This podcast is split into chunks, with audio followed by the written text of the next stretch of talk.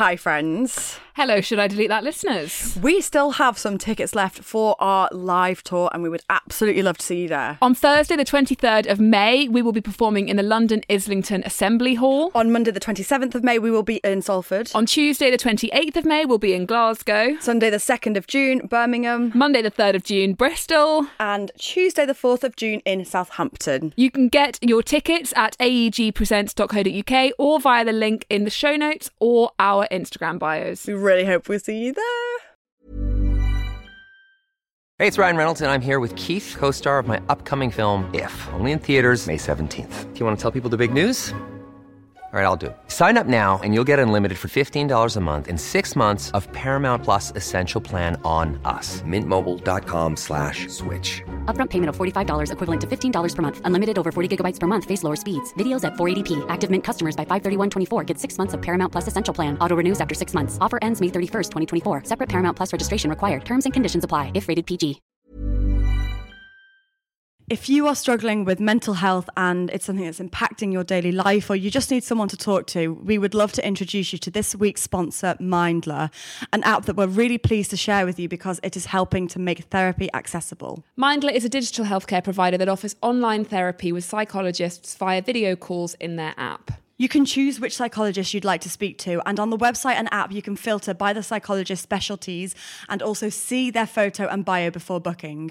Mindler has short waiting times, and once you've booked in your first video call on the app with the psychologist, you get unlimited access to a whole library of self help programs, which can either be carried out independently or with the help of a psychologist. These programs cover a range of diagnoses, including stress, depression, anxiety, burnout, and more. We have a code for you. Go to mindler.co.uk to read more about the app, which is available to download from App Store and Google Play. And if you enter code DELETE, that's D E L E T E, you can get one free session. And the code is valid until the 28th of February 2022.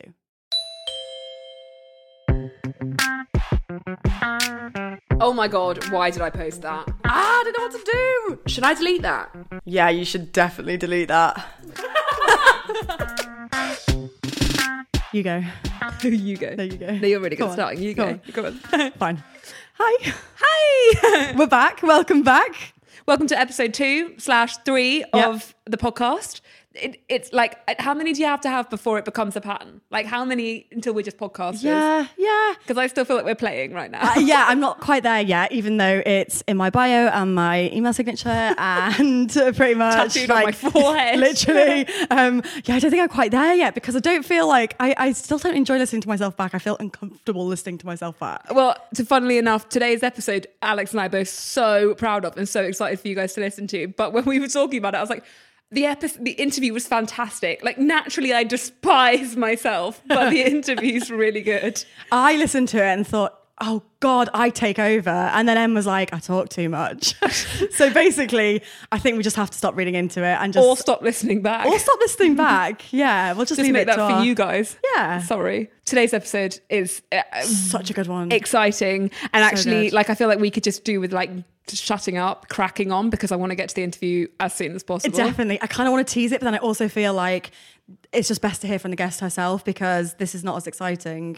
We are not as exciting. We are not as exciting. That's fine. We know that about ourselves. yeah. Should we just crack on? Let's go. Let's kick it off with our first segment Yeah. the good, the bad, the awkward. The good The bad. and the awkward. Okay, the, I don't think this was my original good.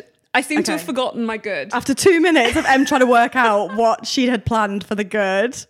Um, I've forgotten. Okay. But something really good did happen today, and that is after two years. I finally sent my wedding invitations out. They've started landing on my friends' doorsteps. This is a point of wedding planning that I have yet to get to personally. We've we've smashed through a lot of other milestones. We've done a few of them twice. This is almost twice.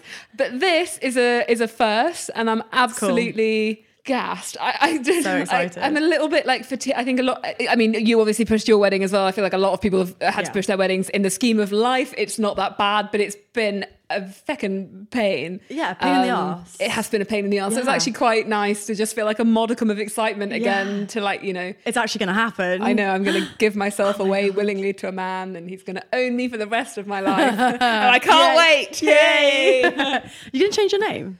Oh my god, we I could do I oh, I don't know. And actually, I I opened this up on my Instagram. Like I, someone sent in a thing, a question on my Instagram about this the other day, and we were talking about it, and I've been thinking about it, and I just I don't know. I you know I don't want to give I don't want to give my name away. I mean, It's so hard. it's so hard, isn't it? It's a minefield, and it made me realize like how easily like everyone else that gets married just makes the decision. Like it's just I can't. I still can't decide. I don't know. I think Okay. you know what where I'm currently at is that I will Okay. definitely personally Okay. only because I think from like a family unit it makes logical sense. But professionally, maybe I've built up um, uh, uh, too much of my brand with my own name, so I don't know. But I did get quite a lot of like heated DMs being like, "You're a bad feminist if you give your name away," and I was like, "Hmm, like Please. that's annoying." Um, but yeah, Surely we've moved past that. well, you'd think. But Yeah. you're you're a, you're a double barreler. No, we haven't decided yet. Still not. Yeah, still not decided. love like, that. I just can't decide. But both, you're in the incredibly great situation where both names are absolutely stunning. But put them together, Melia Light, it sounds like a diet yogurt. I love it. Melia Light, I think it's so I love it. I think it's nice. But Melia's stunning. Melia's Light lovely. is stunning. Yeah. Like, great names. Clarkson, fine. Andrew, fine. You know? yeah, you couldn't put yours together. No, you wouldn't. You wouldn't rush. No. You- like no one's going to be M. like, "God, Andrew." jealous of her name." but the great thing is that you don't have to get married. You don't have to decide before you get married. You can get you didn't have to get married. I'm like, oh my god. too late. But you can just decide like whenever. You can just keep going until someday it like comes to you like an epiphany. That's what I'm waiting for. At some point I'm gonna be like, that's it. That's what I want to Honestly, do. they're going to have on your gravestone. They'll be like, Alex? Question sure. mark? Question mark? Question mark? uh, what was your good this week? My good was that I finally, after a long period of having to keep it quiet, which isn't, you know, which I'm not good, very good at, I announced my book. Yay! Finally, finally, and like did a little pre-order. Like people can pre-order now. Um, and it's all written, it's all done, and it's going to be in people's hands soon. And it's it was it was terrifying, it's horrible, and I still I, I I've I've uh, built my I've psyched myself up to get some kind of backlash, which I'm waiting for. But the reception was so positive. Um, Why would? Wh- What do you think you've done? You've written a great and helpful and brilliant and honest book, and it's so exciting. yeah, but it's not going to work for everyone, and I know that because I can't produce something I don't think that's going to work for everyone. Do you know how many copies of the Bible are sold? And that doesn't work for everyone. Yeah, that's true. You need to just give yourself a break. I know it's it's it's it's worked out, and I've just I think I had like just too many sleepless nights over it. Um, you know, anxiety. Like, The it was industry's never- worst kept secret, though. I mean, how many people did you tell that you I were? told so many people because I started off by saying like, oh lol, I'm just like telling anyone who DMs me. Said everyone was DMing me, so I was up all night being like, it's a bug, it's a book. It's a book. so it wasn't a surprise to hardly anyone. Awkward. Yeah, so I, I I made a huge song and dance out of it, as in like I was terrified about what was going to happen. I didn't sleep for three days. Dave was like, Ugh. but it's me, you know. I wasn't going to go. I wasn't. It wasn't going to go that smoothly. So Are you proud of yourself? really proud. Yeah, it was. It, I keep saying this, and I feel like I'm. I'm I don't want to put too much negativity negativity around it, but it was so hard. Yeah. like harder than I ever imagined in my entire life, and I've got so much respect for authors. Just that's it. End of But sentence. you like so much worked respect. so hard at that, like because your deadline was the end of last year, and it was just like you just couldn't Yeah. breathe for working. Yeah, and I don't, horrible. I don't know people like you that you, you you get so good and so involved in what you're doing that you'll just go days without leaving the house. Like you, you know, you throw Yeah. yourself into stuff so brilliantly. Yeah, but uh, I, I feel like I, I'm like all or nothing like that. Like I either can't think about it or I can't not think about it. So I don't think I'm the ideal author, but it ended up working. But I, like I was saying on Instagram, the hardest part was having to learn how to interpret studies and medical journals and I yeah, it was it was almost beyond me. It was like very close to being beyond me. But you suffered for the greater good because the book will be fab. I will benefit did. for your like horrific year. horrific. Please buy it. but you were doing that at the same time as trying to get married. Yes. Um, the deadline was that week. It Yeah. was the week I got married. Was my book deadline. It's a yeah, lot. chaos. And you also, and I think we should talk about this at a later date and whenever you're comfortable, but it was a big part of your finding your own ADHD diagnosis as well, wasn't it? Like trying to go through the, the Yes. process of writing the book. And Yes. that's, it's kind of interesting in like a self discovery sort of way. it was really interesting because before that I'd kind of been like, no, that's not me. That I don't, you know, I just, I really don't think that's me. And then it became, yeah, became quite clear the more that I was physically unable to cope. And Dave was like, we need to do something. I was like, maybe I should look into that idea again. um, so, so yeah, that's my good. Well, it's a huge good. Oh, thanks. Huge good. I feel awkward now, you know, when you're like talking about your own like things. How great are you? awkward. Thank you. Um, well, we can bring you back down to earth if you want. We can just go with the bads. Yeah. Um, What's your bad?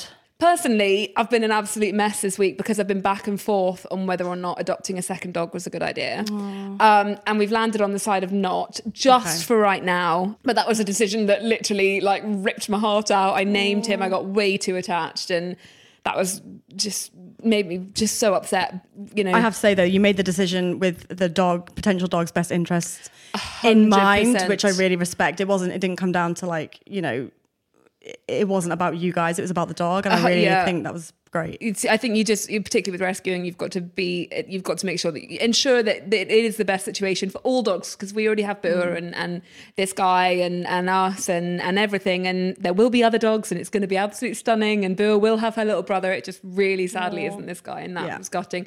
So I was, uh, I, I literally on Monday, I think I just like cried all day because I was saying goodbye to a dog that I didn't even own. It was weird.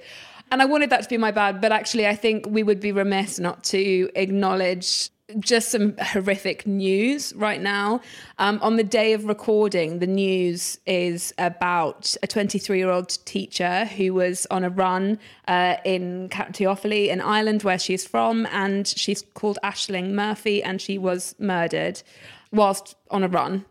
And I think on the, you know the first podcast episode that Alex and I did, we talked about 2021, and we talked about Sarah Everard's murder in March, and then we talked about Sabina Nessa's murder in September, and all the women that were murdered in between. And I don't know, I just felt this heaviness and devastation that this had happened again. Um, obviously, my partner Alex is Irish. He's from Dublin, so a lot of our friends out there, you know, were sharing it this morning, and it, I think maybe the same way that South London felt when Sarah died. I think obviously a lot of Irish people will be feeling um, with Ashling's murder, and it's just you know it's it's just horrific to read. So it's just same shit, different day, really. And I think we do need to keep making noise about this. Um, I, fuck knows what we're meant to do about it because it does just feel completely hopeless. But um, to not say the, these girls' names is is is not the answer. So I just wanted to give some space to say rest in peace to Ashling Murphy and how sorry we are that this is Yeah. still happening.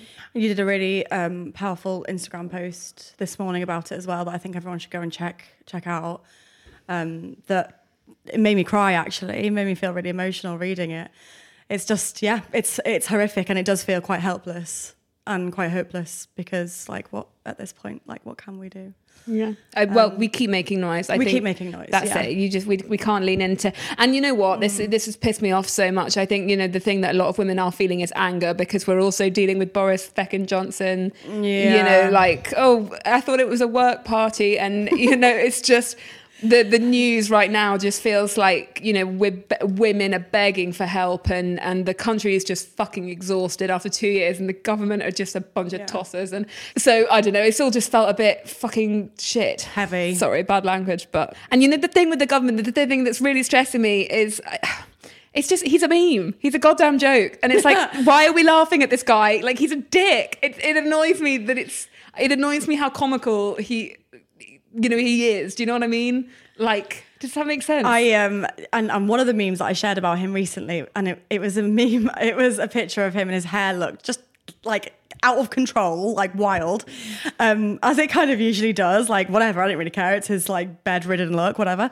Um, And the meme was like, "Don't let anyone ever say that black hairstyles are unprofessional ever again." Literally, I thought that was so brilliant. He looks like he's got a balloon and just like rubbed it Yeah. against his head. And uh, but you know, what? I I've heard that he does that on purpose. Does he? Yeah, to make Why? it look like he's got the haphazard. Like, oh, what am I like? Like bumbling, haphazard. Right. You know, what am I like? I'm just one of the lads. You know, I don't brush my hair. Like that's I, I don't do that. That's for sissies. Uh, you know, I'm a man. I just grow my hair. I honestly, I think it does, and I think he does it. I, I, I where did I hear this? That he rubbles, ru- rumbles, what's it called? Ruffles it up before he does his press things and everything. I mean, that makes sense because I feel like it has to be intentional because it's so ridiculous. It can't be accidental. Do you know what I mean? how have we just like leapt into like? oh my god, Boris we've really Johnson's taken hair? a turn here, haven't we? Um, we have let's let. I mean, th- like, Okay. what's our bad? The government. Um, what's your Yeah. bad? Yeah, so on a very personal level, I talked in the first episode about how I'd had my coil taken out, the Mirena coil, and I was waiting to get my period back. And I uh, kind of still am. Like I feel like it might be there, but I'm just really stressing out about it. I don't know. It's just it's it's just stressing me out. It's really horrible when I mean because I've had the coil in for so long and you just don't know what is going on with your body. You just have no insight, and I'm just like desperate for it to come back and for me to like feel it again. So I You've been under a lot of stress though, as well, which I think is probably counts for something. Yeah, but do, do you know what? I don't think stress has ever like like prior to me having the coil like affected my periods or. I mean, the only time my, my periods were affected when it, I was like really like anorexic. But apart from that, I don't. They've always been like super regular, so it just feels a bit weird now. And it's been like over six weeks, and I'm a bit like, oh. So yeah, that's my bad. I'm just letting myself like get stressed about it, even though I shouldn't, and I should probably just. Uh, but I mean, oh, you know what it's like when you look online. There's so much conflicting information. People like it should come back straight away, and for you, it came back within two weeks, right? Yeah, mine. I don't know. I was waiting for six years, and I think it was just like, oh, Right there. ow, fuck, I'm I've been desperate. Literally, I've been waiting for this. Um, but I, I thought that was quite normal, and then I realised Yeah. I was an anomaly. Like I, I Really? think two weeks is pretty quick. Everyone I've spoken Yeah. to is like, whoa. So that, like, I, I think you're fine. Everyone's sure you're everywhere fine. says something different, so I've decided to stop googling it because Smart. It like it just yeah everyone is different and we'll see. But it's not a big deal. It's just like it's it's my bad as in like I'm letting it stress me out. But I think it's indicative again of like a complete lack of conversation around this stuff. Like, why don't you know? We don't know, know. anything about ourselves or this like corkscrew of a device you've had in your fucking uterus for like the best part of five years, and and then oh, it's out, and then oh, good luck. Like you literally just walk out the guy and you're like, all right, see you later. You really do, don't you? Yeah, what- well, they showed me mine. They were like, "Do you want to see it?" I was like, "Yes." I coughed mine out. Same. Was, yeah, was like a little cough. I was like, They did a, do a big cough. I was like, "All right then." How big do you want me to go? Are you ready? um, someone sent me in a um, an embarrassing story once on my Instagram that she coughed when she was having a smear and the speculum Yeah. popped out and hit the doctor in the face. it's so good. Dying for her. Oh my god. Um, I know. But yeah, But so I- it's um, quite funny that they show you. I thought that's quite interesting. We should. Um, definitely do an episode about contraception, and I know just I think so. that we need to get in. I think so. Daisy is fascinated by Yeah. contraception. Our producer Daisy, who's a lesbian, is fascinated. yeah, watch this space contraception episode because I still I'm 33 years old and I'm pretty clueless about contraception. like I've heard of the I'm- pill and the yeah. coil, and I don't really know anything else. I only got the coil because my friend was like, "It's amazing," and I was like, "Okay." I mean, the Mirena coil it was for me like just unreal. Like I, I thrived. Yeah, I absolutely loved it. And Me I'm, too. But oh god, we need to we need a contraception episode because you know what? Now mine's Yeah. out. I feel like I'm thriving. You know, what? I've, I've downloaded Natural Cycles, having avoided it because I saw it all over Instagram, and I Yeah. was like, I will not be influenced this direction. And then I was like, fuck it. And now I have it, and I'm like, wow, I I might it. download it actually. It's well, so interesting. got nothing to track at the moment, but the moment I do. Um, it's so it's so interesting to just watch. I don't know to just get to know yourself. Yeah. Yeah. Yeah, I'm, I'm, I'm still waiting to thrive. I feel like I just loved having it in. Even mm. though I wasn't quite convinced I had it in because I went to South Africa shortly after getting it in, and which was very nice. But I, the shower, I was in a, where we were staying, the shower was kind of outside, right? And there was like a twig on the floor of the shower. And I thought that it had come out while I showered. and that the, the twig was the coil. So like I picked up this twig and like I put it. I did, I did. I put, I put, I put, I forgot about this actually. So we'll just talk about it. But I put it in tissue paper and like basically like carried it around with me. We went to two more hotels and like I took it with me because I was like, I think this is my coil. And like it was bla- it, like looking back, it was just a twig, but I just wasn't convinced. Oh so I like one of my best friends is a GP, so I sent I sent her the picture and was like. Do you think is this a a twig or b my coil? And she was like, "It's a fucking twig, you moron!" I was like, "All right, all done, thank you." Oh my god, you put it in tissue. I did like carried it around like a little like my baby. That's the funniest thing I've ever heard. How did you think it fell out? I just thought that when I was showering, it just like slipped out of me, and I was Oh like, I was like, that twig was not there before, so it must be my coil. Idiot. Oh my god, that's my most favourite thing I've ever heard in my life. Oh my god. Okay. I'd like to say this was a long time ago, but it wasn't. It really wasn't that long ago. What is your awkward this week? It's just so fucking lame. Like I'm actually just really embarrassed to tell you. But I was in the gym this morning and I leant forwards and my gum fell out my mouth. Oh no. Isn't that just so embarrassing? Ew. It's just so gross. And it didn't even land on the floor, it landed on my own tits because they were like in the way. So then I just had to like look down. Like with my other chin, and I was like, oh, and I just like pick it up and put it back in my mouth. You didn't put it back in your mouth. Where else was I you didn't put Oh it? my god, that's so gross. I was trying to be subtle, so I just like slipped it back in, and then I got a tissue, and then I put it in the tissue, and then I put it in my back pocket. But it was re- it was just like, oh, I'm That is awkward. It's just I'm just a loser. You know what I mean? It's not even like that embarrassed. Well, it is. It's just oh god. it's that is one of those things where it's like really embarrassing for no particular reason, but like I'm embarrassed for you hearing Yeah, that. was- like I I'm mean- playing it out in my head and I'm like, I'm ashamed for you. Yeah, and I was only facing the wall as well. Like I don't even think anyone saw, but I I know. It felt shameful. Yeah, now everyone else knows. if I wasn't worried about the six people in my class knowing, then I am about the thousands of people that will now listen to this episode. You're welcome. Yeah. Uh, what was your awkward? So my awkward is just it's more weird than awkward, I guess, but I bought a drum kit, right? And so like uh, you, um, your question might be, do you play the drums? Answer is no. Um, Have you ever played the drums? not really. Do you have the space in your flat for a drum kit? Absolutely not. We do not have the space at all. So for that reason, I was looking out. I was looking at a rollout one that you literally put on the table, right? Great. But as I was looking, I came across one that's like a full one, like a full drum kit that you can, you know, you can just do a lot more on them, and you can really learn learn better. So I was like, you don't, you don't even play the drums. And you've got a board of it's, so silly. It's huge. look, look, right. No, I don't play the drums, okay? But I feel like, you know, when you just feel it in your bones that this is my thing, right? And I really feel like this is my thing. Phil Collins. And I here. thought rather than rather than go in with something that might not be that good, you know, the little small rollout one, I was like, I'm just gonna go all in.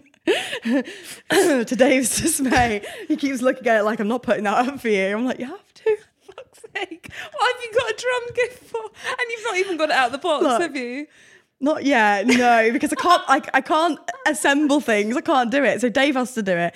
But at the moment, he's just he's just trying to pretend it doesn't exist, which is I understandable. It's the least sociable thing. Like it's it's like it, I can't think of anything less. I don't know. You know what I mean? Like I knit sometimes, and I'm like, well, that's annoying.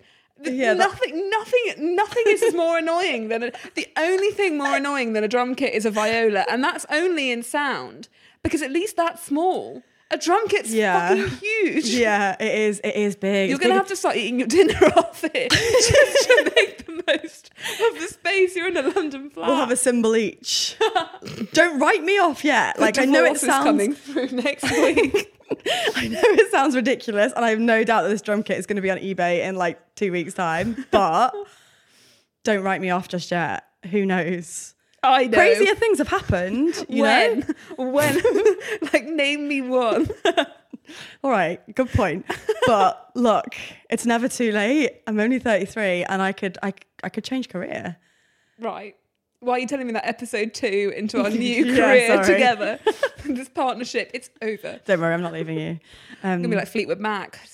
I'll stop. I'll stop with like the random rock references now, and we can Yeah, go. not- We can go into the interview. if Okay. you're- if you're ready. You Okay. ready? I'm ready. I'm excited. Will you I am introduce? so ready. Our guest. Uh, yes.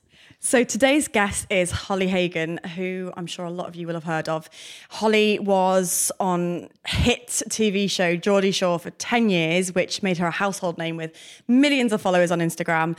Um, at some point in her career, Holly started marketing weight loss pro- products on Instagram and those ads drew a lot of criticism, but rather than double down, she really listened to the criticism and changed her perspective on body image, weight loss products, and diet culture. And actually, she publicly denounced and continues to denounce the products that she had previously been paid to promote.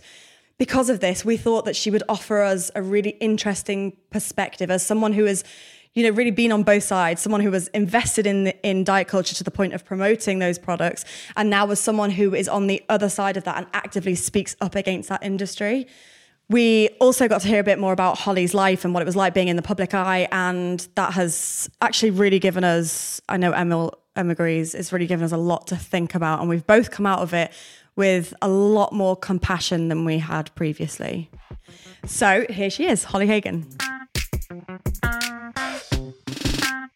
Hi, Holly. We are so, so, so excited to have you on and chat to you.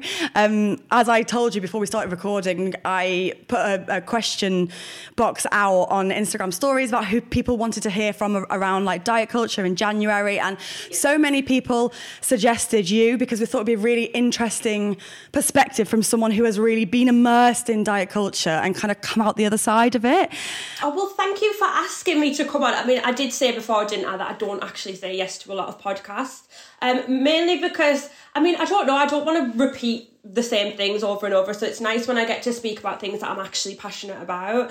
Um, and when you obviously said what this was about, I thought, yes, I, I am the perfect person to talk about this. You, yeah, you are because it's quite interesting because you have really seen like all sides of it, I guess, and really been involved in all sides of it, from like selling diet culture products to like now like denouncing the culture. So that's really interesting. And also growing up at the same time. I think you're 20, 20 you're in your 20s. I'm 29. yeah. 29 like we grew up at a time that's like you also as well as everything you're doing now you were also a victim of it for like your whole adolescence and then probably like on acid because you were doing you know you, you were Yeah. in the spotlight so young Yeah, hundred percent. I mean, we all grew up in the years where you would see Slim Fast on the shelves, and Yeah. you know all of those things that were in Holland and Barrett. I mean, a lot of the diet culture products are in Holland and Barrett, which is a health store, um, and I think growing up, you see these things and you think it's normal, and obviously magazines and TV and whatever.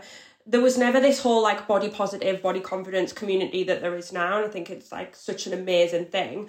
Um, but yeah, it's like I've bought them, I've tried them, I've sold them, and now I'm against them. So it's yeah, it's full circle, isn't it? Full circle. And I think in order to get like a full picture of your story, we'd love to go back to the beginning if you're okay with that. And like if you could talk to us about your journey with your body and your relationship with your body from the start and what informed it. I imagine you being on TV to millions of people across the world wasn't wasn't It didn't help. I'm not it, gonna lie. it didn't did help, not your your body image. But if we could start from the beginning, that would be great. Right. So, um, I mean, the first time I ever remember being called fat was in school, um, and it was I was wearing the same skirt as my friend, and she looked at the back of mine, and we were ten years old at the time, and her skirt was an age ten, and she said, "Oh, let me look at your size skirt." So I showed her my size, and my size was a thirteen, and she was like, "Oh, that might as well be an adult size 10 and this this has come from a 10 year old so that's the first time i ever remember feeling like there's something wrong with my body. Um, and then we move on to kind of being in school. And i mean i wasn't I, I wasn't overweight in school. I mean i was probably on the higher end of like i wasn't slim and i was always quite short. So i always had like quite dumpy legs and you know i didn't i wasn't born with the model legs. Like it just didn't happen. Me neither. Um, and No, me neither. then we, we we went through school, and I was bullied relentlessly for being fat. And obviously, I've never had an issue with anybody in school. Like somebody's weight to me was was never a problem. I would never go up to somebody and think they were a bad person because they, they had a bit more weight on them. Do you know what I mean? That's not it's not a thing. Um, but I do. I obviously know now that it kind of stems from they they were probably getting bullied at home and were parents were probably saying things to them and they've then went into school and said stuff to other people. And it's a very cheap and quick insult if you're, you know, like no offense to those kids, but lacking an imagination. It was a very like punchy way of like knocking someone down. Obviously, Yeah. like for women, like on for gu- even for girls, you know, we're told we have to be small and we have to be Mm. all of this, and and it's just such a quick way of knocking a woman down to be like, oh, Yeah. you failed. and that, and that's the thing. It is. It's it's cheap and it's like a cheap, dirty shot, but it's also like. Unfortunately, like really effective, isn't it? And it It's really the cuts most deep. effective, yeah, for some yeah, reason. because we feel because we grow up in this culture that tells us we have to be as small as possible. Being small is best, like thin is best. So that cuts then if, if someone's saying to you, well, you're not small, therefore, Yeah. you know, the implications of that are, you know, you're not worthy, you're not desirable. So it, it makes sense. Do you think you know the the saddest part is like that your your friend saying that when when you were 10 that you know that comment about your school skirt right? Like Yeah. I don't know I, I have a moment like that when I was 11 and this girl shamed me for having because I said she was like what did you have for breakfast? And I was like oh I had um two bagels. And she was like two. And I was like yeah. And she was like do you mean two halves? Because two bagels would be really piggy. And I was like yeah, I mean two halves. And after that, I never wanted more than one bagel. And my mum would be like, "Why aren't you eating your other bagels?" I don't want to talk about it. And it's like that you've, you have you have one thing that like stays Yeah. with you. That's that's meant probably with no harm. It's like an observation from a 100%. like kid, and and it And it- stays with you. Yeah, and it was even like so much as I've got the exact same body shape as my mum. So when we were on holiday, I always saw my mum cover her legs, and throughout my whole life, she's always said, we have to cover our legs. You know, we've got nice waist, we've got skinny waist, but we have to cover our legs. Nobody wants to see them. And that wasn't her fault. But she didn't know that she, what she was doing is then passing that on to me because how could I ever love my legs when I've got the same ones as her and the person who I'm around my whole life says she hates them? Mm. How how do you ever learn to love yours if your own mother says you know she's got to cover hers up, so that means that I've got to cover mine up? So it was, I guess, setting you up to just dislike your body. Yeah, Or 100%. think, think of it as something to be ashamed of and hide. So this is before TV. So Jesus Christ, let me move on to Oh being God, actually on TV. so then we move on to kind of being in, um, being put on Geordie Shore. And when I was at home, all of me and my friends were like pretty much the same size. We were like probably size twelve to fourteen. I mean, nothing that you wouldn't class like you know a normal woman as. Um, and when I went on TV, it was that, you know, a few of the girls on there were slimmer. And that's fine. I was always quite confident. Um, I do think that a lot of my confidence was like a front in the beginning. Like I wasn't actually confident. I was just faking it. And I had the shortest skirts on, the most low cut tops. I even went for one of my first ever interviews with just two belt straps covering my nipples. Like oh That's my the God. bravest Wild. thing I've ever Iconic. heard I was life. wild and I loved it, and I wasn't. I, my body didn't bother me. Yes, I might have been bigger than some of the people on there, but it wasn't an issue until I got out and until the show was on TV. And I actually remember the first ever article that was written about us, and they rated us all. They hadn't watched it. They hadn't watched it. They were judging off our looks. This magazine was rating us all out of ten. And I, bear in mind, they'd never met me. They hadn't watched the show yet. They were judging off the first ever picture that come out. And I was rated the lowest at two out of 10. Whereas the other girls were getting, you know, like sixes or eights or whatever, even just something mediocre. I was like right at the bottom of the pile with the two. That is so disgusting. I don't know if I'm know. allowed to use the word I want to use, but Go I'm, on. I'm no, it's a really bad one. Is it the C- I'm- is it the C I'm really word? bad, yeah. That's Yeah. I'm so sorry. Unbelievable. I mean, it's oh God, it's like How old were you? Sorry. So I was 18 at the time. So you've got to think like, I, I, you know, at 18 you think you know the world and you think that you're such an adult, but actually I was a child. I'd never even had a Jaeger bomb before I went on that show. Like I was very sheltered. I'd lived in a small town my whole life, and But yeah. sti- I, I I had a lot of trolling when I was like 17 by co- not actually from commenters, like from like tr- trolls, right? But they weren't really trolls. They were just, I mean, Daily Mail readers, right? Yeah. so same thing. Um, but you know, when they call, it's like. When you're a kid, it's like I don't know. You think other kids are going to be mean, but you think adults are going to have a fucking grip of themselves. Oh no, it's always adults. It's always, it's always fucking adults. And I'm It's- like, and when you're a kid, you're like, what are you doing? You're an adult. Like you're supposed Yeah. to be nice to me, and they're so mean. And I'm like, why are you? Why are you bullying a kid for? And I think Yeah. people forget, particularly with the show that you did, because you do come across, perhaps you know, maybe that this is their justification, not that it counts, but that mm-hmm. you're so confident. And it probably stems in jealousy. Like they wish they could wear belts over their nipples. Fuck knows I couldn't. I need a really wide belt. I could not, could not do that. It would be very graphic. Um, but like, it, it baffles me that a magazine like that got past like multiple people signed that off. Yeah, that 100%. baffles me. Pitting like these women and their their looks against each other to like rate them against each other. It's so disgusting. So this was this is when you were 18, and this is when the show first started. Yeah, so this is 18, um, and then we move on to kind of the show coming out and everything. And oh my god, it was like probably the worst reception ever from especially people in my hometown. Really? Um, so I don't know if you've ever saw, but I um, not so long ago, probably like the first lockdown, I actually found an old Facebook group that was made about me, and I called them all out. Good on you. Because I thought, "Do you know what? We've you everyone said to me for so many years, like you've gone on that show, you deal with the repercussions. And I thought, well, do you know what? You wrote that on a public forum, so you deal with the repercussions. Thank you very Like, much. Amen. It works both ways. Um, so yeah, I found that, and it was really hard to read because there wasn't such thing as an internet troll. Then people were just saying it with their chests, like Right. people didn't care. They were just they were saying all these awful things, making up rumors about me, like some horrific stuff. Did you know these um, people? It was a Facebook. Group. yeah, I knew these people as well. No. So one of them was my friend's dad. Oh my god. Full adults. Full on adults. Some of them were people who I had classed as like really good friends. We, they'd be out in town. We'd go out drinking together when I was like 16 to 19 when I got on TV. And then all of a sudden they were saying these awful things about me and making up rumours about me. And the main thing that is always said is fat slag, fat slag, fat slag, fat slag. And I'm like, I'm okay with being a slag. Like, I, that, that's absolutely fine.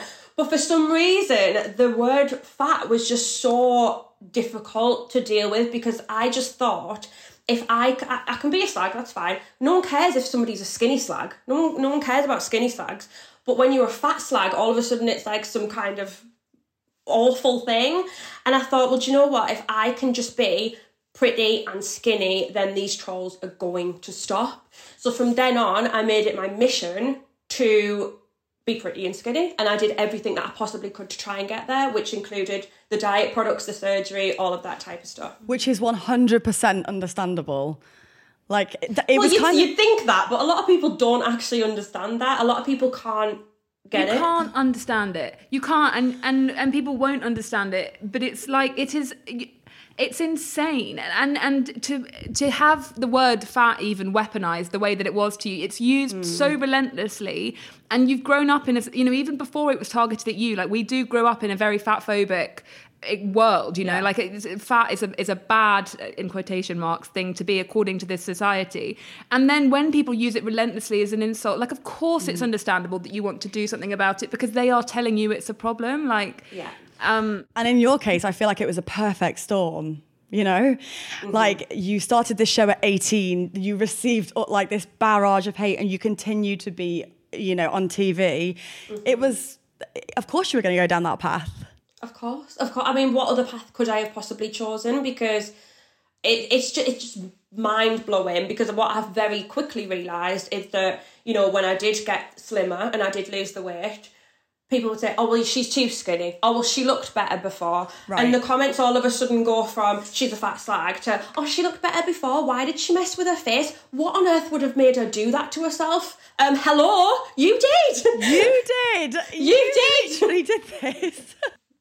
it makes me so angry. And and you saying that, like, what other choices do you have? And you're so right because body acceptance, like, it's big now and it's mainstream, but it wasn't at the time. It was It very no. underground. You know, there were a few like fat acceptance groups, but it was not in the mainstream at all. And the media was like fully focused on tearing women down and like making Mm-hmm. them hate their bodies. It, it didn't like it never came into my consciousness until like a couple of years ago, like body acceptance. So what other choice did you have? Exactly. Yeah, it's it's honestly there wasn't really any choice, and I wish that I'd have I'd have been like going through this in this industry now, where there is so much out there, so much, so many people who are just freely just being them, and you never saw rolls, you never saw cellulite, you never saw just women being women. And I think with Instagram, we all want to show our best, but I love this whole trend of like being real and whatever. And I know a lot of people say that they, they don't really like it and they think people do it just for likes. I don't care if someone's doing it for likes. Who if someone's got cares? like, show me it. I want to see it. I'll fucking like it. Like, Yeah. I'm, I literally, I love it so much. I just think it's like it would have saved me. It would have given me. I'd have had years of my life Yeah. back. Like I'd have shat myself considerably less had I known it was okay to keep my food in my body. You would have had a, you would have had a, at least at least if not a different path, a different option, like another option. yeah. So it's yeah, it's it's really sad. So then what kind of started to happen is we would film Geordie Shore. I would have lost probably like half a stone before we'd film. But then we'd go and film in the house, which is six weeks living in a bubble. You've got no phone, you've got no access to your cards or anything. You can't buy your own food. So somebody's plying you with alcohol, only giving you unhealthy options for food. What then becomes my option? So, okay, that's when I started to make myself sick. And I was like, okay, well, this is just going to be a way that I can control gaining weight whilst I'm in the house. Obviously, it didn't really feel like an issue at the time. And I, I didn't actually call it bulimia until probably about even like a year ago. That just wasn't even a word that really entered my head. But that went on for like five years. Like it went on for such a long time. Did, was there any well, like anybody keeping an eye on you? I mean, apart from like all the eyes on you, but uh, from a mental health standpoint, like in the house or Yeah, so when um, obviously there's cameras everywhere, we've got microphones on, so it's pretty hard to hide something like that.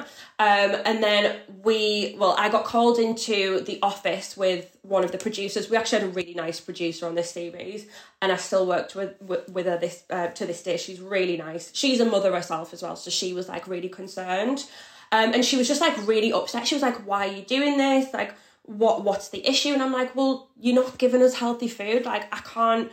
Sit and eat takeaway for six weeks every single night. I can't eat a kebab every single night. I can't perform like a hamster on a wheel for you every single day relentlessly on three hours sleep on Jaeger bombs and kebabs. Like, how do you want me to then go outside of this show and to have to deal with that hate again and again and again? So, this is just what I'm going to do. And if you can't kind of give me another option, then what do you expect? Then I got sat on the phone with the, the psychiatrist and whatever. You have to do your little psych calls and everything, you know. And I just told him the truth. I was like, I can't be in this house if they're going to keep doing this. I've got to find a way to also like control my body. Um, and then he kind of he gave me all the advice, whatever. And then they did start kind of getting healthy food and whatnot. But by that time, it was already too late. I was already in it. Right. And was this when when what what year was this? Were you because outside of Geordie Shore, you we were on Instagram as well. Like, was that a big part of your job as well at the time? Yeah, so th- that was a huge part of the job. Um, and I think you've I think this was series seven. So you're talking, oh god, series seven. You'd have to look up when series seven was, but I believe it would have been like maybe 2012, 2013 this started. Yeah, so the Instagram was just starting getting popular. We were just starting to do promotions on Instagram, and then I think around about this time is when all the diet culture products came about. And me being on TV, me talking about my weight issues and whatever, I was the perfect target for these companies. And I was quite happy to take these products and be like, oh my God, yes, well, I've took this diet product, I've, whatever it was.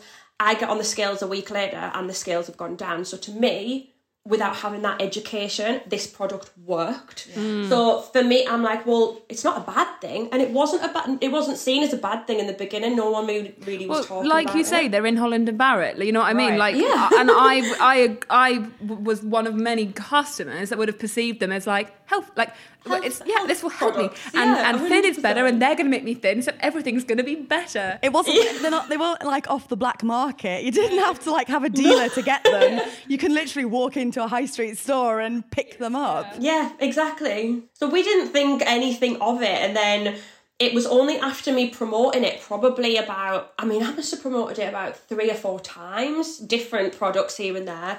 And you know, you try them, you lose the weight, you tell people about it, then you put the weight back on because obviously it's just water weight and you've been crapping yourself for however long.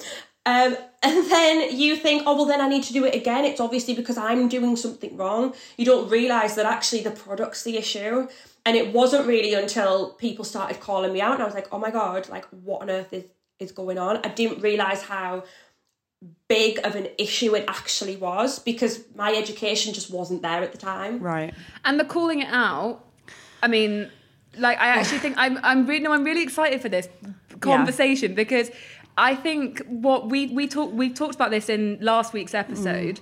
Um it's so easy for like particularly what Alex does like and for us kind of on this side of Instagram to to to fire shots or whatever and go for like you described it as like low hanging fruit like on Yeah. for the to blame the individuals for a systemic problem Yeah. Yeah. um and it's really like well i mean i think i think it's a really interesting conversation to have with an individual because you obviously you hear all of this with a backstory now and you're like ah shit like everybody's a fucking Yeah. victim But like, what's it like to be on the other end of that? Is it confusing? Is it like, because I imagine it's kind of almost like you understand it, but you don't want to understand it because that gives you this kind of like cognitive dissonance where you feel really uncomfortable with your behaviors. Is that Yeah. about right? Or is it just like, hundred percent. I think it's very it's very difficult because when people are telling you in such an awful way, I mean, there's definitely ways to go about it, and there's a very there's a very nice and concerned way that you can go about it. The majority of the messages to me were absolutely brutal. Um, you were giving girls eating disorders. Like, how would you feel if somebody died taking these products? Just really like it makes you sit and think, oh my god. And uh, one of the things that somebody said was, would you want your daughter taking these products? And when I actually sat and thought about it, I was like, no, I wouldn't. I, I really wouldn't. But at the time, you're in a point where you were getting offered a lot of money to sell these products and promote them, to try a product for five days, to tell people the results of that product, whether it worked or not. Obviously, it's going to because you're crapping yourself, you know. And then you promote it, and without that education, and without the brand, you know, you think that a brand has to be legit. You think they're a company, they have to be legit, otherwise they would get, you know, called out for that. But, you know, it's just so strange. To be on the receiving end of it is absolutely horrific. And you kind of think, how could I have done something so wrong when I didn't believe that I had? And I always say that you can only do what you can do with the education that you've got. Right. Mm-hmm. And if somebody wants to come and like educate me and tell me in a really nice way, like why this is so wrong. And when people did that, I was like able to do the work behind it and see actually this is so bad and I need to say no. And from that moment on, I said I will never promote another diet product again. Um, but I think it's so awful because the, even now I promote health and fitness, but I still talk about calories. I still post meals with calories on them on my social media and a lot of people tell me that that helps them but then there's a very small amount of people who my content isn't aimed at and who it they probably shouldn't be following me because they're being triggered by it. Mm. So it i mean this the name of this podcast is is is, is exactly that. Should i delete that? Mm. Because it's hurting a group of people. It's a Yeah. really difficult. I mean, like I think Instagram's still so new and crazy for that, and the and I guess you have had so much expectation put on you, and you couldn't have imagined going into a show at 18 for your kebabs and Jaeger bombs that one day, like 10 years later, people are going to be expecting you to be exactly what they need from you because it's, in, you know, like I, I would want different things from. uh, I'm I have no right to ask anything of you, but as your followers, we or people have hmm. the or the expectation of you, and Yeah. my expectation of you will be different to Alex's, and and Yeah. ours will both be different to like a bloke in like Dorset. You know what I mean? Like we're all going to want different things from you, you know. And it, I think it's so cool that you can see what, like maybe a like a, a turn you wouldn't have taken if you had the if you had the chance again, but and and, and recognize that. But as for now, it's like you you are growing up and you have grown up entirely publicly and you Yeah. have to be kind of given space to like be who you are and, and let other people work and their way learn around that. as well like even just having i made a promise to myself that after this whole drama with the um diet products and whatever that I was going to make it my mission to actually educate myself and to go out there and make sure that if I am going to put this information out there it's going to be the correct information so I went on to do a nutrition coaching course in the first lockdown I've just passed my um exercise to music level two so I'm a qualified fitness instructor and then now I'm also just doing my pre and postnatal exercise as well. So I'd be able to take on clients that have got, you know, who are pregnant on and after pregnancy. And I think in these past two years, I've really made a point of going out of my way to show that I am making active changes, not just saying, oh yeah, I won't do that again, but actually making a point of reversing what I've done. And that was really important to me because there is a lot of people out there and a lot of influencers who don't actually have any qualifications, who will not be willing to put the work in. And I just hope that people can see that I was willing to do that. I've spent thousands on these bloody courses and I loved them and I loved getting that education. But I, it's genuine, it really is. And I, I just hope that people can see that. We should have space to make mistakes but we should all be given the opportunity to learn from them as well. Definitely, and evolve. And like you said, you know, you were 18 on TV. Like I, I didn't know my ass from my elbow at 18. No. Like, I, I can't imagine if I was put on TV at 18, you know? And also, you know, no one should, like, you don't owe being a role model to anyone either. Well, this is the thing. It's it's a lot of people used to say you you're not a role model. You're not a role model. And I used to actually have in my Instagram bio ain't no role model because everyone used to say it all the time. And I just wanted to like nip it in the bud before anyone could say anything. Now I do kind of feel like uh, there's a part of me that wants to be a good influence. I wouldn't so much as say like role model, but I want to put the right message out there. And yeah, it's just like you just grow up, don't you? I mean, I'm nearly 30 now and I'm going to have kids of my own hopefully in a few years. And I want to make sure that like my trauma, that my triggers aren't being passed on to them in the same way that, you know, my mother passed them on to me yeah. unintentionally. Yeah. Mm. I think that's the same for like so I mean, I I talk to my followers so much going into Christmas about like, oh god, I hate going home because my mum says this and says this and you know, I mm. think that's a really exciting part of like this generation and and the education because you said it so many times and you're so right it's education and we just didn't have it our mums didn't have it mm-hmm. so we no. didn't have it and we're so lucky because we've got this incredible tool to teach us and we've got you know like really amazing women who are, are paving the way and teaching us and stuff um, but it's like it's actually thanks to mistakes and i put that in quote, quotation marks but mm-hmm. like you know it's thanks to your learning on the job you had to do it incredibly publicly but you know it's thanks to like that that of that evolution that that everybody else benefits so mm. like i don't know i mean like probably thanks but like also it must have been horrible for you because it's just it's yeah it must have been horrible and i'm actually i'm wondering if any of the the products that you promoted whether any of the companies kind of offered you support like um, when you were being called out for it? No, so they um actually because I was in Vegas at the time, so oh god, you're talking maybe 2016, 2017, and this was the, the time that I got really um abused because I put up a grid picture of me with this diet product. Anyway, um, all I had all of these messages coming through, and I'm like, oh my god, this is awful. But I was in Vegas, I just stayed off my phone. I said to my manager, I need to delete this photo because it's getting so much hate. And he said, if you delete the photo, you are going to lose the money. And I was like, so bearing in mind this is a lot of money, I you know, you you work from paycheck to paycheck in this industry. You don't know what you're gonna get. You've got bills to pay, you've got family who rely on you. And it's then a choice between feeding your family and putting food on the table or integrity. And it's really, really hard to make that choice when you're in an environment that doesn't have much work often and you do get these big lump sums once in a blue moon. So for me i was like right okay just delete it. I, I, I don't want to deal with it. And then they actually took back the money. So i was like oh my god i had to go through all of that hate wow. all of that abuse. The images are still out there. People are still using them and i didn't even get paid. Was it a big fi- like financial incentive to do these ads? Do you think because obviously you said the products worked for you as well. So like, because I don't know, sometimes mm. I don't know, is it was it like a like oh fuck, I don't really want to do it, but I will because I need the money, or was it like no, I'll, it's fine? You know what I mean? Towards the end, like like the third time, I would say yes because it's like, oh my god, you've got your manager there saying, well, you could be paid X amount of money for this one post, and you're thinking, well, I've tried the products, the products work for me. I don't know what people's issue is. Obviously, people's issue was the fact that they were more educated than me, mm-hmm. and I didn't know what the hell I was talking about. But at the time, you just think it can't be that bad if it works for me. How can it possibly be that bad?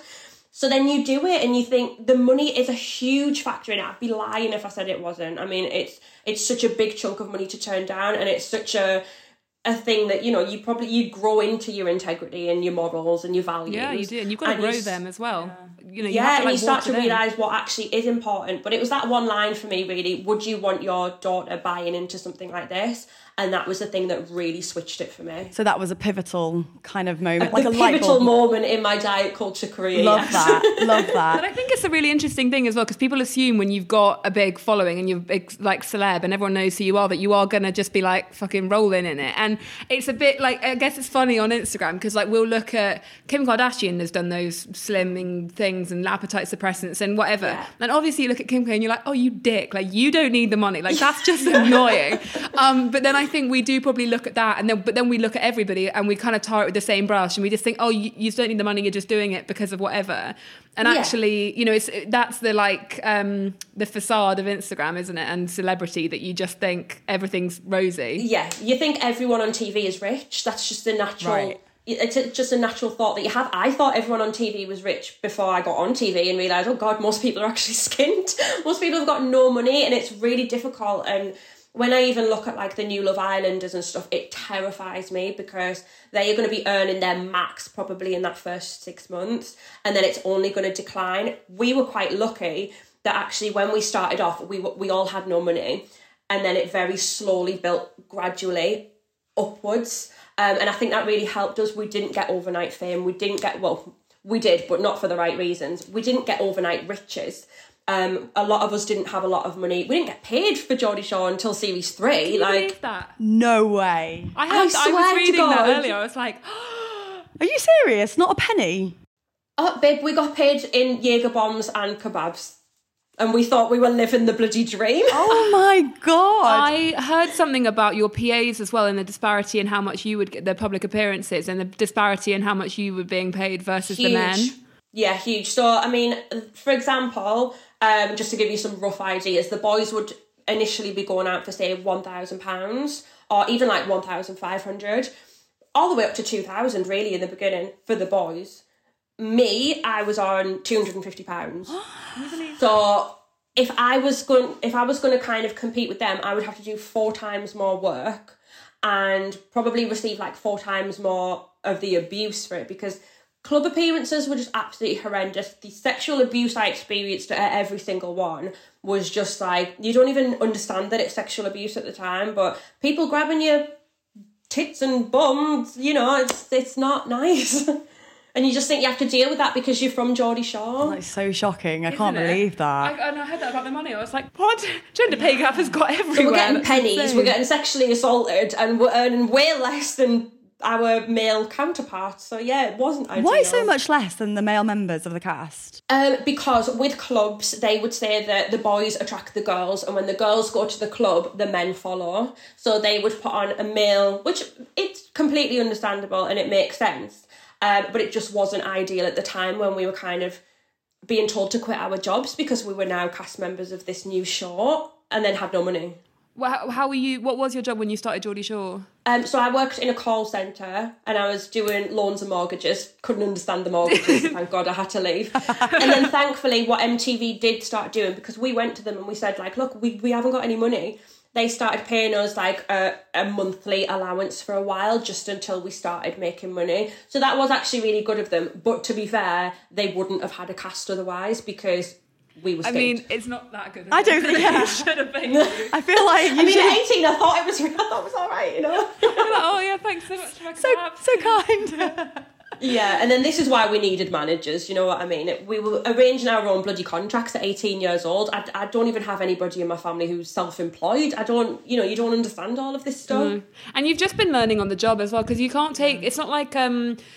I don't know. It's not like I was, we were talking to my boyfriend earlier because he's he's changing jobs and it's like oh what a lovely a lovely thing. Like he gets a bit of a break in between and he's gonna you know what I mean. Like you don't get that. You don't people in this industry. You don't get to just change jobs or like just disappear for a bit. Like oh yeah I'm gonna go on gardening leave. Like it just doesn't Yeah, happen. no. So you've to learn all of it as you go, which is just Mm-hmm. you know you don't really get a holiday either because it's just I mean like making that sound weird, but it's just you don't get the space to go and evaluate what you want. And I guess it's just so quick. And if you're like, Yeah. I don't know, and, and if you I don't know, you you you make Geordie Shore, right? Because you were part of it for so long, and then you've just got this loyalty to that, and it's and then you're on Instagram, and then you've got a loyalty to your fans, and you're I don't know, it's Yeah. a lot, it's a lot, it's a whirlwind. It is a lot, and I think when you're in Geordie Shore, like you kind of you haven't got time to do anything else. So we were in there for a lot of years until I actually quit in series thirteen, um, and it was only after I quit that you know these diet companies started coming to me, and I, I had to take them because well there was nothing else coming in, and I've just gave up a huge sum because by the end of Geordie Shore we were on a lot of money, and if we were filming two to three times a year, I've just freely given up that huge source of income. So now I'm relying on Instagram, which I'd never had to do before. So when these big jobs came in, I'm trying to compete with what I was earning from being on TV. And it's just impossible. Um, so it's kind of that point where you have to think, right, well, what am I passionate about? What can I actually do with my life? And it's a very scary moment for a lot of people in that industry because you come off a TV show and what next? That is really scary. That was brave of you to leave that, knowing that that was sort of steady income and sort of guaranteeing you exposure, which would then, you know, in turn lead to income. Why? Yeah. Can I ask why you left? Yeah, so in um I'd filmed for 13 seasons with a summer special as well. Season 13, I was still kind of on and off with my ex, and he you know what Geordie Shore's like. They were basically randomly kicking him out.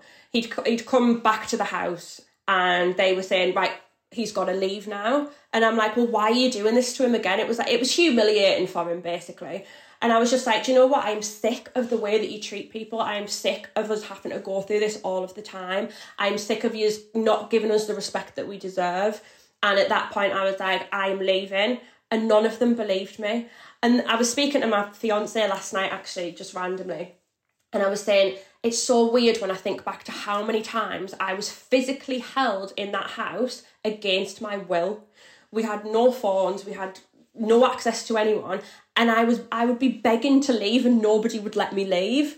And even when I think back to it now, I'm like, that was really, really bad. Like it was horrendous. Like I was basically a prisoner. a prisoner with kebabs and Jaeger bombs, but still a prisoner. Can we just get you kebabs now? Like I feel like, like you I can know, have kebabs just own so many kebabs. So then, yeah, I ended up leaving with him, and a lot of people asked me, "Do I regret leaving with him?" And the answer it's still no. Even though he was an absolute idiot, um, we had the worst relationship ever. It really broke me down, and I completely lost the person who I was in that relationship. But still, I don't regret leaving because at that time I needed to be out of that environment, and I needed to work on who I was as a person and to actually grow. And that's kind of just when I went through that time period of you know the diet culture products but then at the end of that it came to me having this huge passion for fitness and for health and for if i'm going to promote weight loss or weight gain or whatever i'm going to do it the right way and i'm going to tell people the correct way to get there because i now have that education myself so all in all i'm glad that i left um, but it just wasn't under the best circumstances Do you think people are still very invested in you because of your, you know, the sort of they've watched you grow up? You know, like have you still got like people, just great people? Because I feel like we're always focusing on trolls. You still got like great people? Oh yeah, hundred percent. Like I've got so I get so many messages daily, like with messages that just shock me, saying that you know they're, they're watching the show, they're watching Geordie OGs now, and it makes them feel like they can actually go through all of these bad times and come out the other end happy after all of the crap relationships, having sex with people when you didn't really want to, and just for attention, and all of the drama that I actually went through because it was was a lot over those ten years on TV. Um, but it's nice that people can use me as an example of look at mess she got herself in on TV and look at where she is now. And I do think that that's such a nice thing. I think it's so like I actually I hadn't thought about it like that, but it's really like this is so lame. It's really inspiring. Um, because if you give people the space to, like you say, like fuck up, um, Yeah. and do, uh, and oh, not even fuck, like, because who's to say what's a fuck up? You know what I mean? But like, Well, exactly, yeah. it- but if you give people space to make their own mistakes and just appreciate that it's not your, but you know, like it's it doesn't.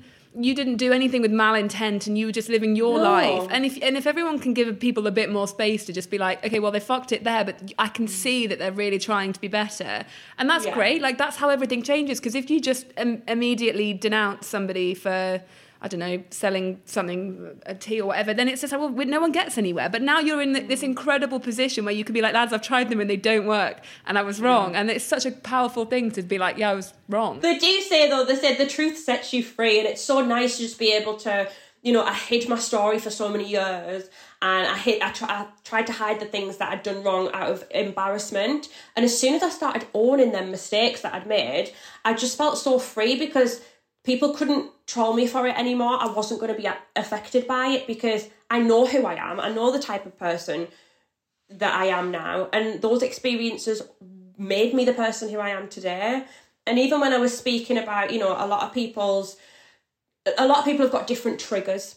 Okay, so everyone's got a different trigger, and especially when it comes to being online. So there's a lot of people who, you know, I, I've been colleagues with in the past or whatever I've worked with, they still promote things like that. So what am I going to do? Am I going to go into their inbox and tell them not to do something? Because to me, that feels entitled of me to go and say, don't promote this, don't do that. I can't change the world, but I can change what I see. So if I'm going to be on social media and I don't want to see that, then I block them or I mute them or I'll, I can't change people. I can give people information and the correct information.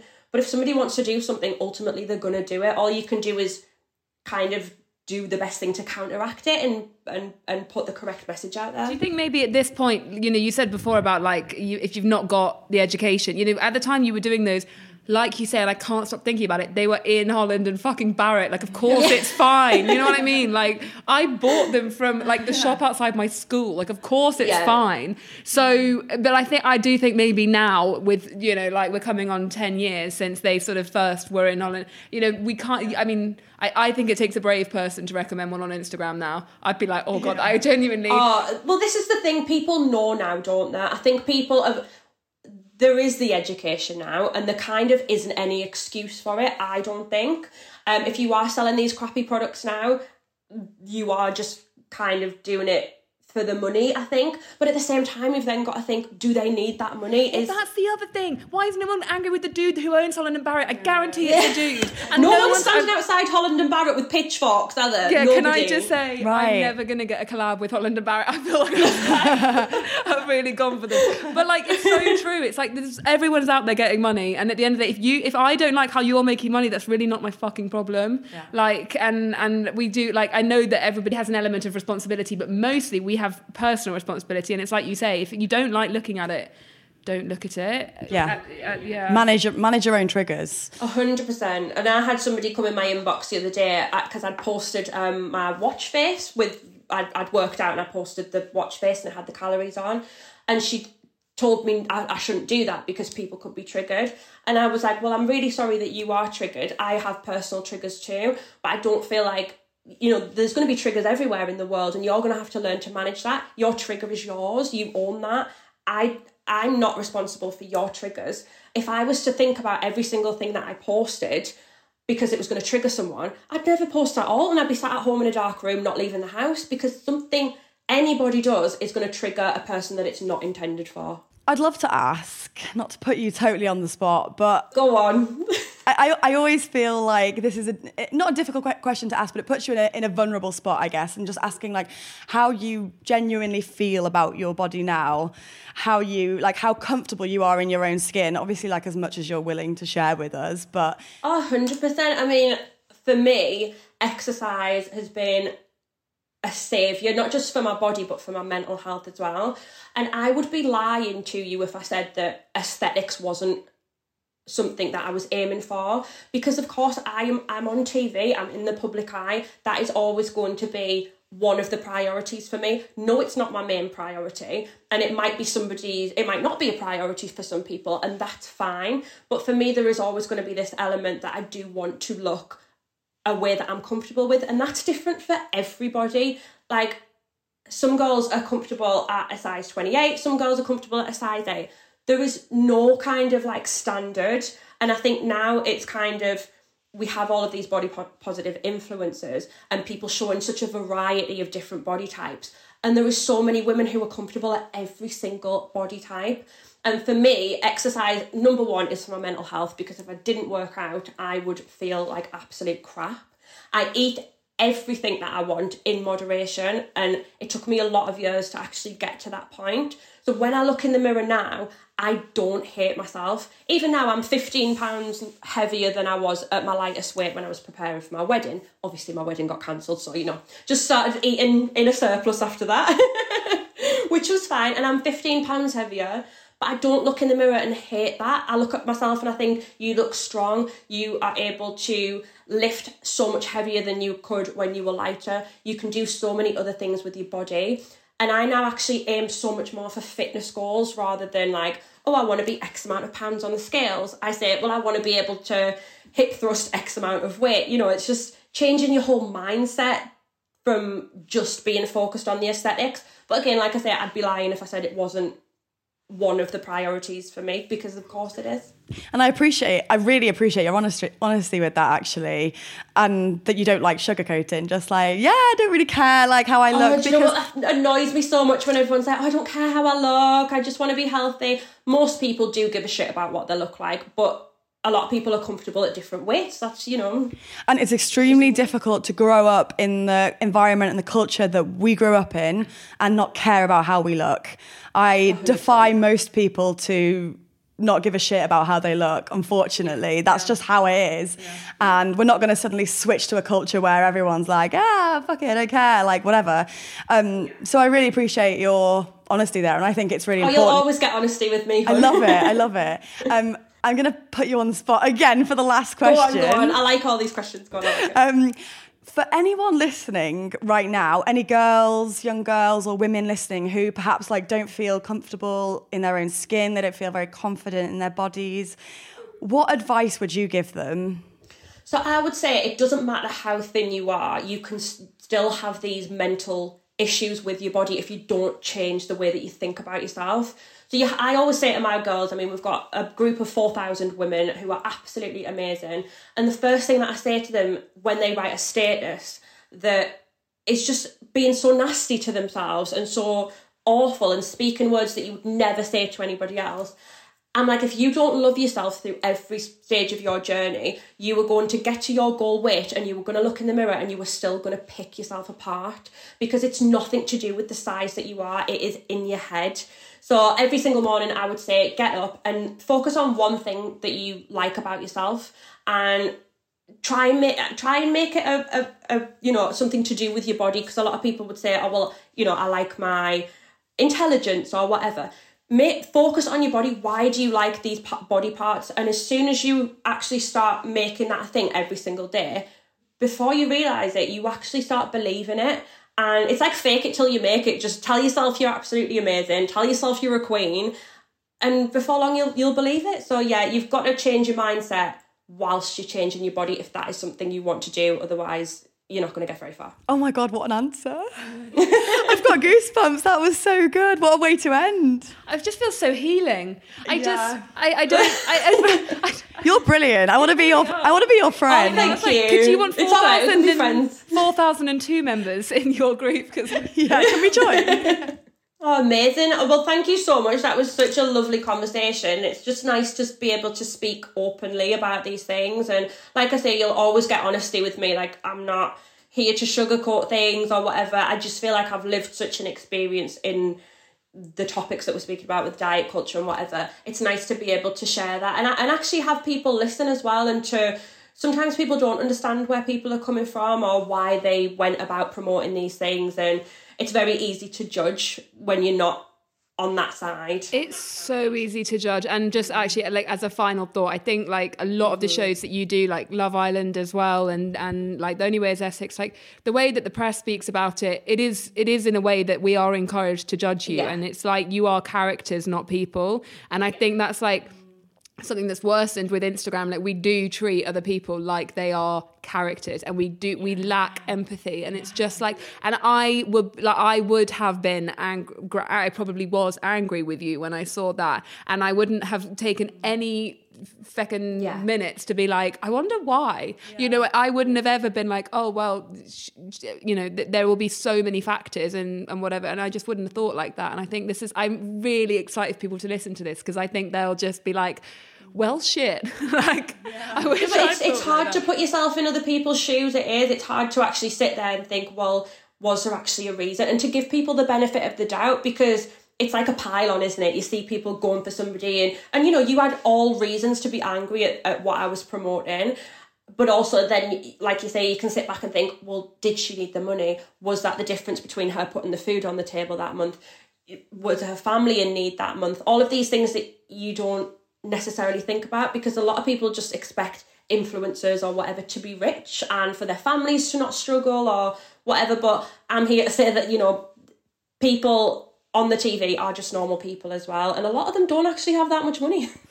And I think you've certainly offered me like a more compassionate insight into that. I mean, because we, we take everything at face value, like we said, we have no context and we don't even care to grasp the context or to guess what the context. is so yeah, quick, and we react so yeah. quickly as well. So We you've definitely offered me a more compassionate insight. And yeah, I thank you very so much for being I'm glad here. I could do that. I'm really excited for people to listen to this. I think it's gonna be it's gonna be a good one, isn't it?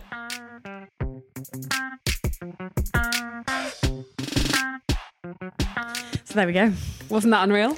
Unreal. I like. I can't wait to just be Holly's best friend. I don't think too. she's going to be like, and no, Does I was gonna say, do you think she'll let us? no. Just turn up at her door. Yeah, I think she'll be like, all right, no, I gave you an hour now, fuck off. Yeah. no, I'm joking. That how great. Like honestly, Brilliant. love that. I'm so pleased that we got to get that perspective because I think, Yes. like, I mean, I. I just, I, I Instagram has d- did devoid me of compassion or perspective or general fucking manners because I just, Same. I react so quickly, and I'm really pleased actually to have had that conversation and just make my own kind of and realize that there's a story behind everything. I feel like that's what we're really quick to not even forget, but like just not even explore, not Yeah. even consider Yeah. that there's something going on behind, you know, beneath the surface. And I think that really opened my eyes, actually.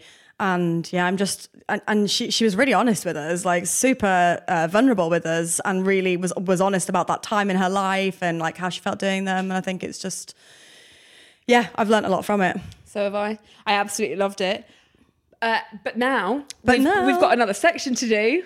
Uh, so we've had a few entries this week. Okay. People are getting the hang of it. Okay. Um, and I'm gonna just kick us off actually, because I need to know. I, I don't. I feel like we've been friends for a while.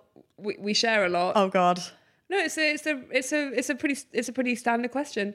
Uh, you could probably expect to hear it in a job interview. Alex Light, do you pee in the shower? Of course I do. Does anybody not Daisy? Do you wee in the shower? Yeah. Right. Okay. Everybody wees in the Why shower. Why wouldn't you be in the shower? Well, I've heard rumours that it's actually not that good for you. I sometimes do think that I'm gonna like regress in life because sometimes I'm like, ah, warm water, and I'm like, time to pee. Yeah. And then I'm like, is this gonna be automatic forever? Yeah. Am I, am I gonna? Sometimes I'm like Daisy. Sometimes for fun, I make myself not wee in the shower because I don't want to get the association of. So I'm like, don't do it, don't do it, and I always do it. so basically, what I'm scared is like one time I'll have to go in the public shower and I won't be able to stop myself, and I'll wee. But can I just say that I've heard something that apparently it's not good for your like bladder to wee stood up. Really? So you're supposed to get a bit of a squat. So sometimes in the shower I get like a bit of a do you squat in the shower? not pee? fully, not fully, just like a little bit because I feel like you're not supposed to just stand. I don't know. But everyone wees in the shower, right? Yeah, I didn't know that. but I always thought everyone weed in the shower until, and I remember this very distinctly. You know when Big Brother was like a thing when it first started? Yeah. Do you remember Nasty Nigel? Yeah. So it was a thing that he peed in the shower. Like everyone was like, "Oh my god, he peed in the shower," and I was like, "That is." I thought everyone peed in the shower. Like, why wouldn't No, you pee I in the think everyone's doing that thing where they're like, "Wee," even though Okay. everybody else does it too. Yeah, they're like, "Ew." Why wouldn't you? I don't. I don't get it. I just think it's quite effective. yeah. um, right, so it is. It's Okay. not just. So yes, dear uh, entry. person. Um, Yes, let's it not is say your not name. just you, yeah, that pees in the shower. Although I could say anybody's name because everybody pees in the shower, so Yep. that's okay. Um, what's next? Uh, someone wrote in with an entry and they want us to normalize calling your friends out on their shit. She said, you can still be friends and not agree. Oh my god, yeah. Well, it depends what the shit is because sometimes I'm like, I, I just said totally as if like I'm absolutely cool with like my friends calling me out, but like I'm the most sensitive in the person in the world. also Virgos hold a grudge for the longest ever. I think if I called you out, you'd be like, yeah, you I wouldn't see me again. No, Alex has moved. I'm a goner. I agree with you, but in theory, but in practice for me, it's, it's a no. I do wonder what the shit is though. Like I feel like we need more context. Yeah. Because sometimes I'm like, I think communication is really important in a friendship and we don't prioritize it enough. Like we we don't treat friendships, I don't think, with the gravitas that they deserve. Like we work on our real relationships, we need to work on friendships.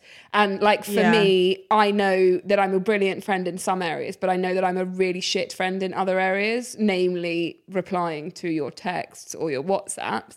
And I and I really appreciate it when my friends can say to me, look, I struggle with this because I, I don't think it's healthy to sit with resentment. So I, I do think it's worth communicating within a friendship. But then it depends what the shit is. Because if the shit's nothing to do with you, then maybe you don't. I don't know. It, it de- Totally. it depends on the shit. Yeah, you're right. Almost like love languages with Yeah. relationships, Yeah. right? It's almost like working out. You have to like work out what, and, and it's true, like work out what your friends' good points are and then the not so good points because like not everyone, you can't hold everyone. And I think you've said this. You can't hold everyone to your own standards. No, because my standards are fucking high. Yeah. And all that happens is I just let myself down because, oh, like, learning from what Jacqueline Yeah. was saying last week, but like, I expect great things of my friends. And then when they don't, when they're not exactly as I need them to be, I'm absolutely devastated when actually this was Yeah. all my doing because I made the, the standards in my head. And they didn't even know there's like this quiz that they didn't know they were taking. And then they failed and they didn't even know there was an exam. Like, so unfair. Yeah, that's so true. Oh, God, I forgot we spoke about that. What an episode that with Jack- episode. Jacqueline. Yeah, Such an episode. So communication is key. Communication is key, yeah. But okay, so say if you hear me say something that you really strongly disagree with. So say if I am bitching about someone Okay. and you strongly disagree, do you so call me out on it? You're bitching about Daisy, and I'm like, Yeah. Don't bitch about Daisy. She's really nice. Well, I, I Yeah. actually I think this is really interesting because sometimes I think like it's not worth the fight. Like sometimes I can hear people Yeah. and I'm just like, oh god. But then other because what what often happens, and I notice it with myself. Like I I think. I think people think I'm a bit righteousy and and preachy and ranty because of what I do online. So sometimes if I like, uh, it's like I'm the fun sponge at the table, right? So sometimes you know if all the lads are like making a joke or it's a sexist joke, and then I'm like, hey, you can't do that. Like, oh, and everyone's like, boo, you know, there's a fucking snowflake at the table. And sometimes I'm like, I can't be, fu- like, I cannot be fucked with that. Like, just fine, be awful. Yeah. See if I care. But then there's sometimes I think, you know, if you were really hurting someone, for example, if you were slagging off lovely Daisy, I'd be like, ow. Like, really? So I think, it, I mean, but it depends on your personal boundaries. If you think, Yes. maybe if you think nobody's going to, I think you have to weigh up. Do you think if somebody's going to be hurt by it or if it's making you, you know, distinctly uncomfortable, but then is it worth the fight? Because sometimes it is a fight, right? I don't think we've been very helpful here. Yeah, I know. I think you're right. I think it is context dependent, and I also think pick your battles. Yeah, pick your battles. Because if it's relentless, if you're like, if every time I see you, you're slagging someone else off, it's like, okay, this is just too much. Yeah. But then, you know, if you're just having a bad day and you just want to take it out, um, you know, maybe it's not my place to tell you what to do. Yeah. And it also depends on how good friends you are with the friend as well. Like it's it's too hard. this is too hard, isn't is it? Oh, we're in deep. We're in We're too in deep. I'm gonna just like really just pull us out of this. Can you deep pull us out? Oh, God. Yeah. Okay. Um, because I'm gonna read this entry and then I'm going to ask you a question. Is it just me that becomes a kleptomaniac when drunk? My question is: Have you ever stolen anything? But also, are you a kleptomaniac when you're drunk? Yes, I have. Um, like I went, I, I don't know how old I was. I think it was probably about five. But I went through this obsession with chewing gum. Like I thought that like cool people chewed chewing gum, and like I was just desperate to get my hands on chewing gum. Like I would go to any length. So when we were in Tesco, Like I a crack fiend. I know, I just wanted chewing gum so badly. So when we were in Tesco, I went and I stole a packet of gum, but then I felt really bad. So when we got home, like I took one out and then I told my mum and gave her the packet back and she marched me back to Tesco. And the piece that I kept, I ate it. I, well, I chewed it and then I accidentally swallowed it. Oh no! And then there was. I remember my mum telling me previously, like if you swallow it, it sticks in your lungs forever and you can't breathe. So I was like a very panicked little five year old. Good God. It doesn't stick in your lungs forever. Your mum was lying. she was definitely lying. Although I, I heard that it stayed in your gut for seven years. No. And I remember swallowing a piece when I was about 11. I was like, I will have that till I'm 18. um, I don't think Yeah, I that's don't true. know- I don't know if that's true either. No, I, think don't it think it's just- true. I think yeah. people lied. Have you stolen anything? I'm I'm honestly so scared of authority. I used to steal cigarettes from my dad. Uh, Okay. I feel like that doesn't count as a real steal. No, in that case, no. I'm such a pussy. I accidentally stole a lemon once, and it- the guilt of it tore me up. Honestly, I was in absolute bobbins. I'm really, I'm such a pussy, and I'm honestly like sometimes. Like I'll get myself really het up, and then when it actually comes to it, I'm like, "Oh my god, no!" Like I'm so scared of authority; it's pathetic. So no, and honestly, Okay. even when I haven't stolen something, I still feel like I've accidentally stolen something. So I get sheepish with security guards. I'm like, uh, like my worst nightmare. Genuinely, I think if I died and like the the fiery pits of hell appeared below me and I had to descend the stairs, I would get there and it would just be that alarm going from like you've left the shop with the clothing tag still in your bag. Yeah. like that's my idea of personal hell. Everyone's Really? looking. She's stolen something. Uh, uh, it makes me so uncomfortable. So no, no, it's not for me. It, I am not gonna. It's not the hardened life of a criminal for me. It's just not. Okay, well, that was I- disappointing. I was I'm expecting a really cool I know, I know. I give off quite cool vibes. but yeah, I thought you were. Go- I thought I you were going to hit agree. us with something. I there. agree. No, when it when it comes down to it, I'm weak. Yeah, I mean, I don't think I could actually go in, into a shop and steal something. No, I don't think I could. Not for the I'm- moral reasons. I No, wish no, I was that moral. I'm yeah. just so scared of getting. It's entirely Yeah. selfish. I'm just absolutely terrified of getting Yeah. into trouble. It would be so, like that is something that is very embarrassing. Getting caught for stealing. I know. I know. Imagine like, oh, Dave, can you pick me up from prison? um, I don't think I don't think it's it's necessarily normal to, to become a kleptomaniac while you're drunk. But who are we to Um, judge? But who are we to judge? You do. Yeah, you crack on. You do you. But if you're brave enough Stick to to, face the wrath Yeah. of any security guard, honestly, then then all power to you because Yeah. it's just not for me. I'd sooner rob a bank than I would steal something from Waitrose. I think at least there's like balls to the wall. You know what I mean? If you're like going into a safe, like you, there's no. There's no like. It's less embarrassing, I It's like think. yeah, to be caught Yeah. robbing a bank is fine, but to be caught Yeah. stealing a lemon, it's just like oh for fuck's sake, couldn't even do that, could you? Pathetic. Uh, I have another um, something something in the in the similar vein, Love it. basically. Uh, it's an embarrassing story. It was Yes. sent to our email address. If you Okay. have an embarrassing story that you would like us to laugh at, uh, please remember that you can email us at should I delete that pod at gmail.com. But for now, I have an anonymous story uh, that I need to read out. I'm excited. She says, Hi, ladies. Firstly, a big thank you for the podcast. It's so really, oh, okay, I'm not going to read that the phrase. That's really wanky, but thanks. Embarrassing story. A couple of years ago, my partner and I went for a fancy meal out, an absolute rarity, but you're about to see why I'm not allowed into nice places. we made the error of going for some drinks beforehand and had way too much wine. Cut to the restaurant, and I went to the toilet and followed a woman into the ladies. I closed the door behind me. Where is this going? I closed the door behind me and turned around to see the woman looking at me, nose to nose, in absolute horror and confusion. I then noticed the toilet and the sink behind her and realised I hadn't followed her into the ladies. I'd followed her into a single cubicle. I couldn't think of any words to justify this invasion of privacy, so I literally just stared at her for a while, then let myself out. Mortified. Thanks. Can't wait for the next episode. That's absolutely brilliant. I would die. so I would drop dead on the spot. It's so Oh, embarrassing. oh my God, that is so, so embarrassing. embarrassing. It's so I can't cope for her. Oh my god. I would need therapy. like so small. mortifying. Mortifying. Um, I can't see yet why you're not allowed into nice places anymore. Or any places, Um, really. God bless you. God bless you. Oh, you poor thing. oh. But oh, yeah, keep, that's- Please keep sending your stories Yeah, in because I'm very much enjoying them. Thank you. I mean, what an episode. We've done it, haven't we? Yeah, re- yeah, really good episode. I hope. I think. I like that. We just back ourselves entirely. Great episode. Great episode. Well done, everyone. and then backtrack. Or maybe not. Actually. Yeah, good or. Oh, only God, if you think myself. so. Well, we'll leave it to you. You guys be the judge. No, don't. yeah, We're in your in your own mind, but just don't let us know. No. unless you think it's great, and then we'd like to know. yeah, right. We'll ask what we asked last time. If you loved it, please leave us a review. If you hated us, please don't. Yeah, Um, and subscribe if you like it, and rate five stars. only five stars. Five stars. I think. Apple do need to introduce a new thing where they don't allow for like I, I don't like the sort of democracy Yeah. vibe that Apple offers. Yeah, it's I'd five or nothing. Yeah, exactly. six if you really like us. If That's not even possible. No, but it should be. I think we're out. I think that's it. Perfect. Well, thank you so much. Thanks for listening, everyone. Um, yeah, like I say, please do email us if you have anything embarrassing or any questions for the group. And we will see you next Monday.